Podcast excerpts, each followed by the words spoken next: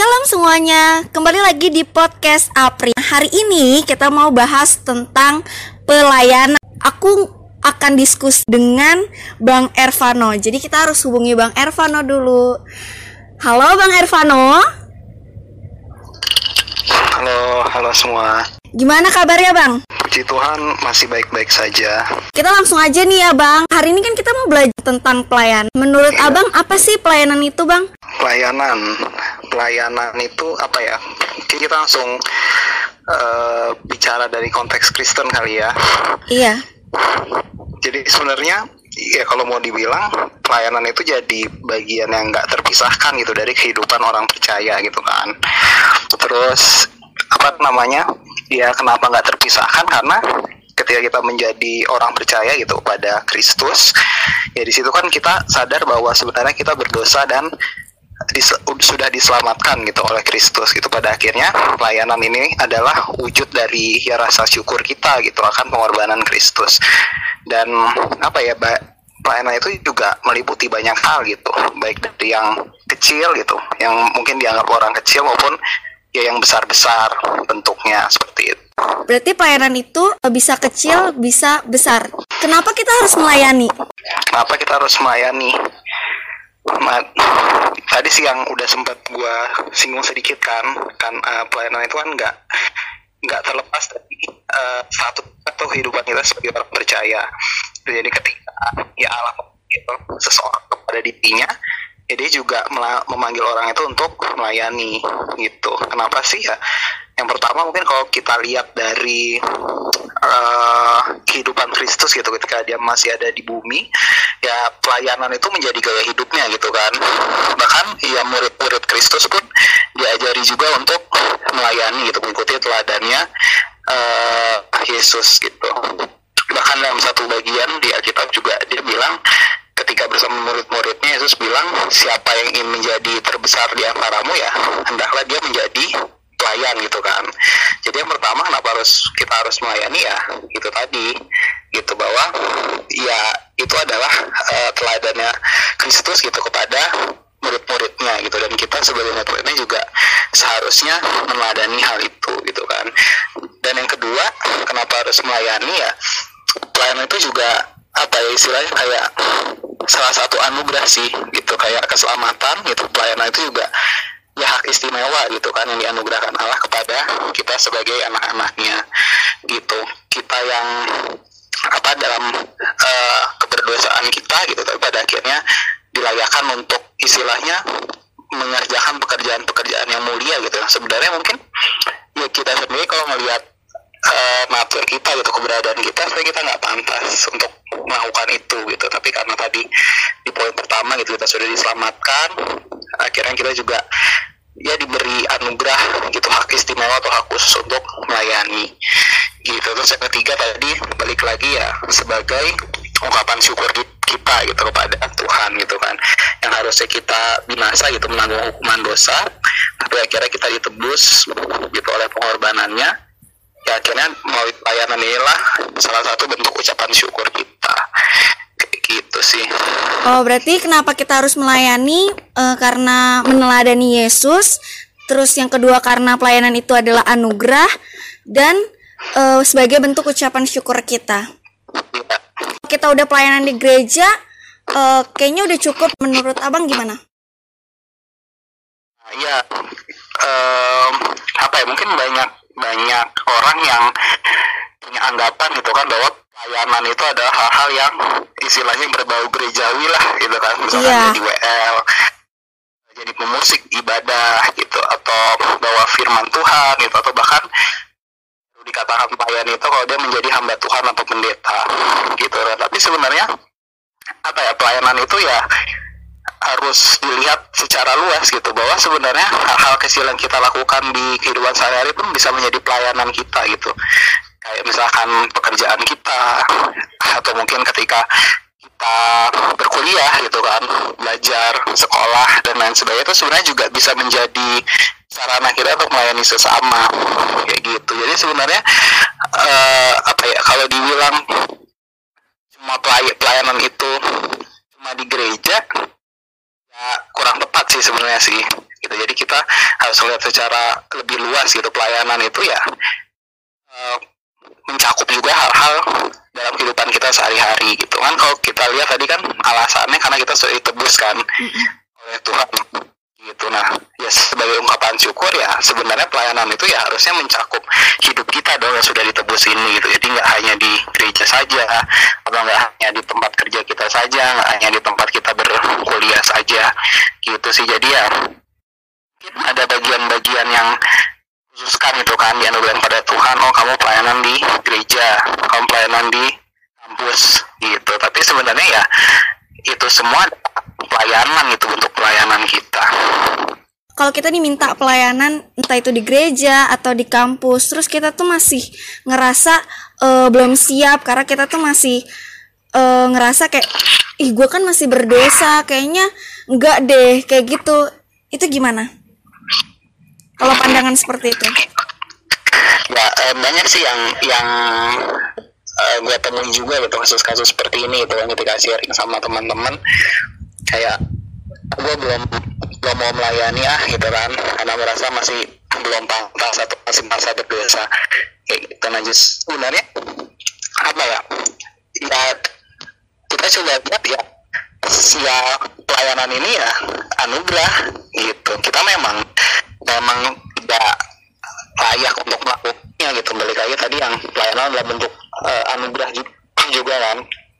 Gitu. Jadi kalaupun kita sah uh, dosa gitu.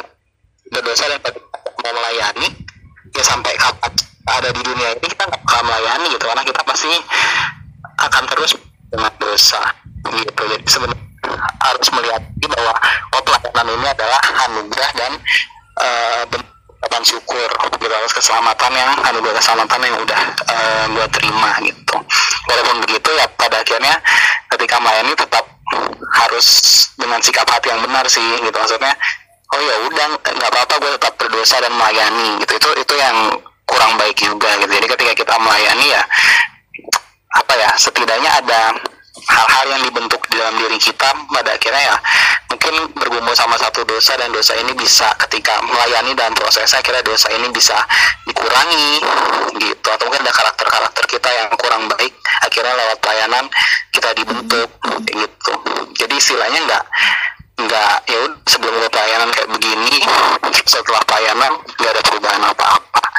Gitu sih Tadi kan abang singgung sedikit tuh bang tentang sikap hati. Gimana sih sikap hati seperti apa tuh yang harus kita miliki sebagai seorang pelayan Tuhan?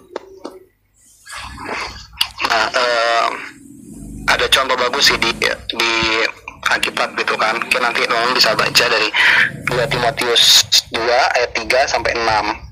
Gitu ya di situ uh, Paulus dalam suratnya ke Timotius dia ngejabari sikap damai gitu apa yang pertama itu uh, dia pakai prajurit gitu. Tidak boleh memilih medan pertempuran gitu. Jadi dalam pelayanan nih kita harusnya rela berkorban. Gitu. jadi uh, istilah tangan dalam pelayanan ya tapi di situ juga dibutuhkan sikap rela berkorban seperti prajurit dalam uh, tidak boleh memilih medan pertempuran. Gitu. Terus yang kedua itu ada sikap uh, prioritas gitu jadi di situ bilang bahwa juga memprioritaskan tugas dari komandan. Gitu. Jadi ketika kita ini sebetulnya apa ya mungkin ada uh, waktu-waktu di mana kita ke distract sama kepentingan kita gitu kan atau kebutuhan diri kita gitu. Tapi uh, pada akhirnya dalam pelayanan karena itu udah menjadi anugerah gitu kan dari Tuhan kita juga harus mempriori punya prioritas yang tepat dalam pelayanan kita. Gitu. terus kalau yang terakhir itu uh, uh, disiplin gitu. Kayak misalkan kan mengikuti uh, peraturan tandingan gitu. Misalkan dari olahraga yang dia tekuni ya pasti dia dalam lomba itu akan didiskualifikasi atau mungkin dapat hukuman kan. Sama juga dalam pelayanan gitu. Itu juga harus disiplin dalam melakukan pelayanan kita gitu disiplin apa ya merenungkan firman Tuhan gitu. Pada akhirnya kita bisa tahu apa sih yang mau yang jadi maunya Tuhan itu dalam pelayanan kita. Gitu karena kan yang punya pelayanan ini kan. Jadi, kita harus istilahnya harus nanya ke bos kita itu bos dalam tanda kutip. Apa sih yang Tuhan mau dalam pelayanan kita gitu ya? Itu kita bisa dapat ketika kita disiplin melatih firman Tuhan. Kayak gitu Berarti sikap hati yang harus kita miliki rela berkorban, yang kedua prioritas sama disiplin. yang terakhir itu uh, Paulus pakai perumpamaan tentang petani Mm-mm. gitu. jadi kalau dia uh, jika apa, dia mau menikmati hasil kerjanya dia harus uh, bekerja dengan keras dan tekun gitu juga dengan pelayanan ya kalau misalkan pelayanan kita mau istilahnya apa ya dilakukan dan diselesaikan dengan baik ya berarti kita harus melakukannya dengan kerja keras dan ketekunan gitu kan. Kita harus konsisten dalam pelayanan kita ya mungkin dari situ pada kita kita bisa melihat buah pelayanan kita gitu. Dan yang sikap rendah hati sih. Sikap rendah hati. ya banyak apa ya kayak sebagai manusia kita mungkin merasa ah udah bisa nih gitu kan. Contohnya misalkan mungkin jadi pemusik di gereja gitu. Terus karena dia mungkin orangnya udah sangat jago dalam bermusik akhirnya eh, sikap hatinya dia kayak oh ya, menggampangkan lah gitu. Kayak oh ya udah gue udah bisa nih gitu. Kira dia nggak latihan nggak apa gitu. Nah jadi ya sebenarnya kita harus eh, rendah hati gitu kan. Karena bahwa setiap talenta setiap bakat setiap kemampuan kita ya berasalnya dari Tuhan gitu. Bukan kita. Gitu. jadi bukan Terus kalau misalnya nih eh, keinginan untuk dilihat orang yang kayak gitu loh, itu kayak gimana? Nah iya, kalau menghadapi hal seperti itu balik lagi sih ke sikap hati kita tadi sih yang tentang rendah hati itu. Jadi kayak ia melihat bahwa pelayanan ini sebenarnya anugerah gitu kan, bukan karena kehebatan atau kemampuan kita, karena kita bisa melayani, tapi itu semata-mata anugerah dari Allah gitu. Dan yang kedua, ya itu tadi sih punya apa namanya kedisiplinan dalam merenungkan firman Tuhan gitu. Dalam pelayanan kita juga rindu untuk diperlengkapi oleh firman Tuhan. Pada akhirnya itu yang membantu sikap hati kita motivasi kita dalam pelayanan gitu. Istilahnya ada yang jagain lah gitu dalam pelayanan kita ketika mungkin sikap hati kita udah mulai berbelok gitu kan. Entah yang pengen dilihat orang atau bahkan mungkin udah nggak mau melayani lagi karena satu dan lain hal gitu. Akhirnya ya firman Tuhan itu yang bisa menjaga kita yang nge-keep kita untuk tetap dalam pelayanan itu dengan sikap hati yang benar juga Ketika kita melayani, apalagi kalau misalnya pelayanannya tuh dalam jangka waktu yang lama, ada rasa jenuh, capek. Nah, gimana tuh cara mengatasinya? ya ya apa ya mungkin eh, kalau dalam masa pelayanan yang panjang nggak ada salahnya sih kita mengambil eh, istilahnya waktu-waktu sabat gitu untuk beristirahat gitu kan dan eh, ya tapi pada akhirnya di situ di di waktu-waktu istirahat kita kita gunakan atau manfaatkan untuk ini lagi sih nge-refresh lagi gitu. Supaya kita eh istilah di, dipakai waktu itu untuk merenungkan kembali gitu. Gue ngambil pelayanan ini untuk apa sih gitu? Tujuan awalnya apa gitu. Terus mungkin juga bisa merefleksikan. uh, kenapa gue bisa jenuh? Hal-hal apa yang membuat gue jenuh? Gitu mungkin dari rekan pelayanan atau mungkin dari ladang pelayanan yang yang apa sedang ada di dalamnya.